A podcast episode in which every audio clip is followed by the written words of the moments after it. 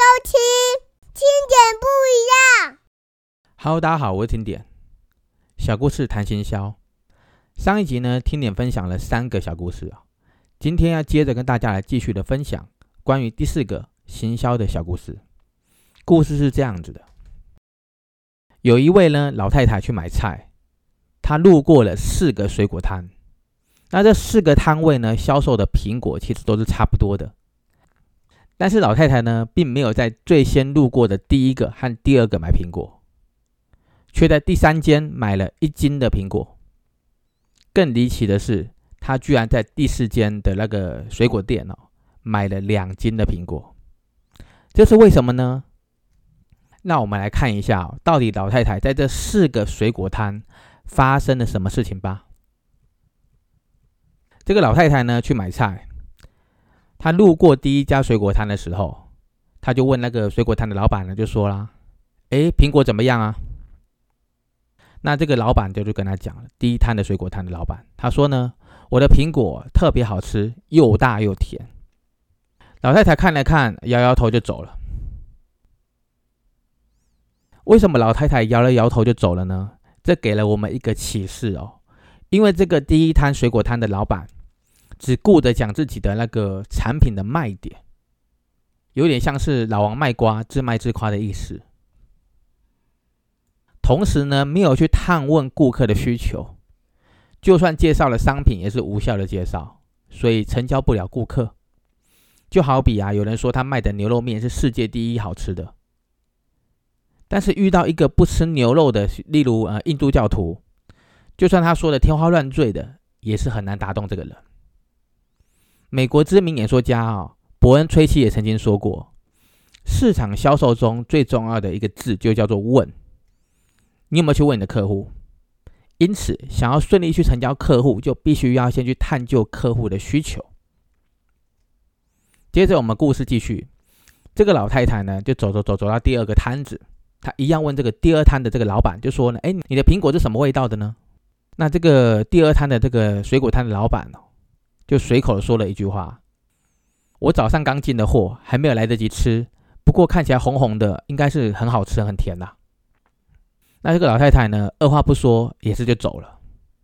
这个第二个水果摊给了我们第二个启示：销售者对于产品的了解，必须是亲自体验出来的。这种亲自体验出来的这种感受，才是真正的卖点，才会对客户有影响力。如果只限于培训或是听来的那种知识，是很难去应对客户的。所以呢，想要去打动人，必须先打动自己。在行销之前呢，自己必须先对自己的产品有相当程度的了解和热爱，才能够发自内心的去做推荐，让别人被你的心意所感染。那接着呢，我们又回到了故事里面哈，老太太就走着走着，原本想说啊，无心要买水果了啦。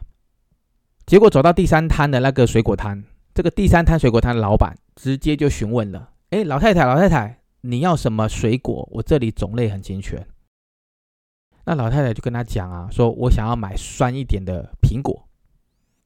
来，各位有没有听到一个弦外之音？前两摊都说，呃，要么他的苹果又大又甜，要么就是他应该觉得很甜。可是老太太居然想要买酸一点的苹果，哎。这就是为什么老太太摇头走的原因嘛。好，我们回到故事哦。小贩指着他自己的水果说：“我的这种苹果口感比较酸，那请问您要几斤？”老太太就说：“那就来一斤吧。”第三摊水果摊呢，给了我们一个启示哦，把握了客户的需求，自然而然就拉大了成交的机会。全美国最受欢迎也是最激励人心的演说家之一金克拉曾经说过。只要你能够帮助别人得到他们想要的，你就能够得到你想要的一切。但是需求的背后的动机是什么呢？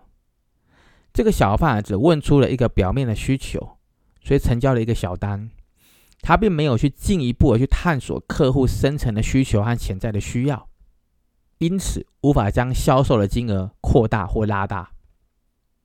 然而第四间的水果摊到底做了什么事情？能够成为这个卖水果业绩的大赢家呢？好，就让我们继续听下去吧。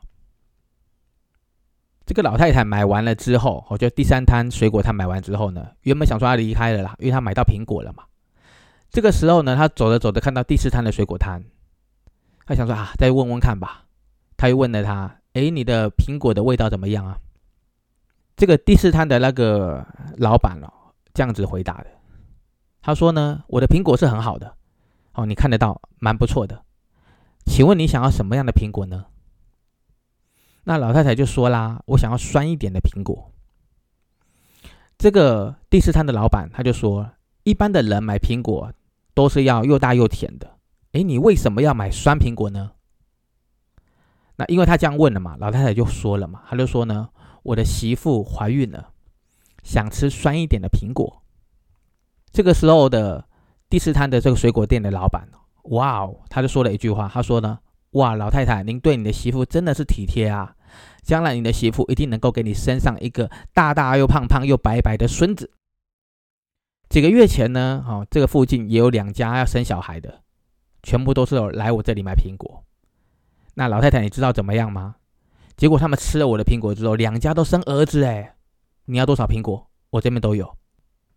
那这个老太太呢，被这个第四摊水果店老板哦说着说的哦，说她高兴的不行。因为她也想抱孙子嘛，又想要生一个儿子，他就说：“爸，你再给我两斤吧。”那这个第四摊的水果店老板啦，就一边包着水果，又一边跟老太太介绍其他的水果。他说呢：“哎，孕妇也很适合吃橘子啊，酸酸甜甜的，还有很多种维生素，又特别有营养。还是你要不要顺便给你的媳妇来一点橘子呢？她肯定也会很开心的。”后来这个老太太一听完就说：“好啊，那那再三斤橘子吧。”最后。老太太哦，在那个第四摊的水果店，不只是买了苹果，还多买了很多预算以外的橘子。第四摊水果摊哦，给了我们一个很大很大的启示哦。各位听众，如果你想要成交客户，需要先去探究客户的需求，并在这个过程当中适度的恭维啊，恭维你的客户，然后拉近你跟客户的距离，然后顺便。不断的去挖掘更深的需求，我们可以从这个小故事知道，这个对话的过程，不时的可以提出案例作为佐证，加强或加深去说服你客户的一个说服力，加上呢用建构的一些情境，引发通景的方式，甚至能够为客户创造出更新更深的需求。这看似啊一连串是为顾客着想的动作。不只是满足了顾客，又满足顾客内心的需求，也同时拉大了销售的金额和数量，丰富了自己的荷包，满足客户的需要，创造出真正的双赢。行销的价值呢，就在于此，让你的客户有了感觉，有了 feel，客户感觉对了，feel 对了，一切都会很好。一切都会很自然而然的成交。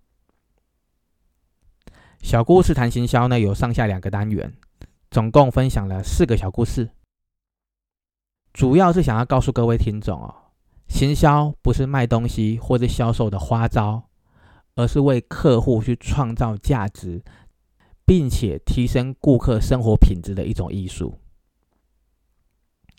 中国民营企业家史玉柱也曾经说过。行销是没有专家的，唯一的专家就是消费者，就是你，只要能够打动消费者就行了。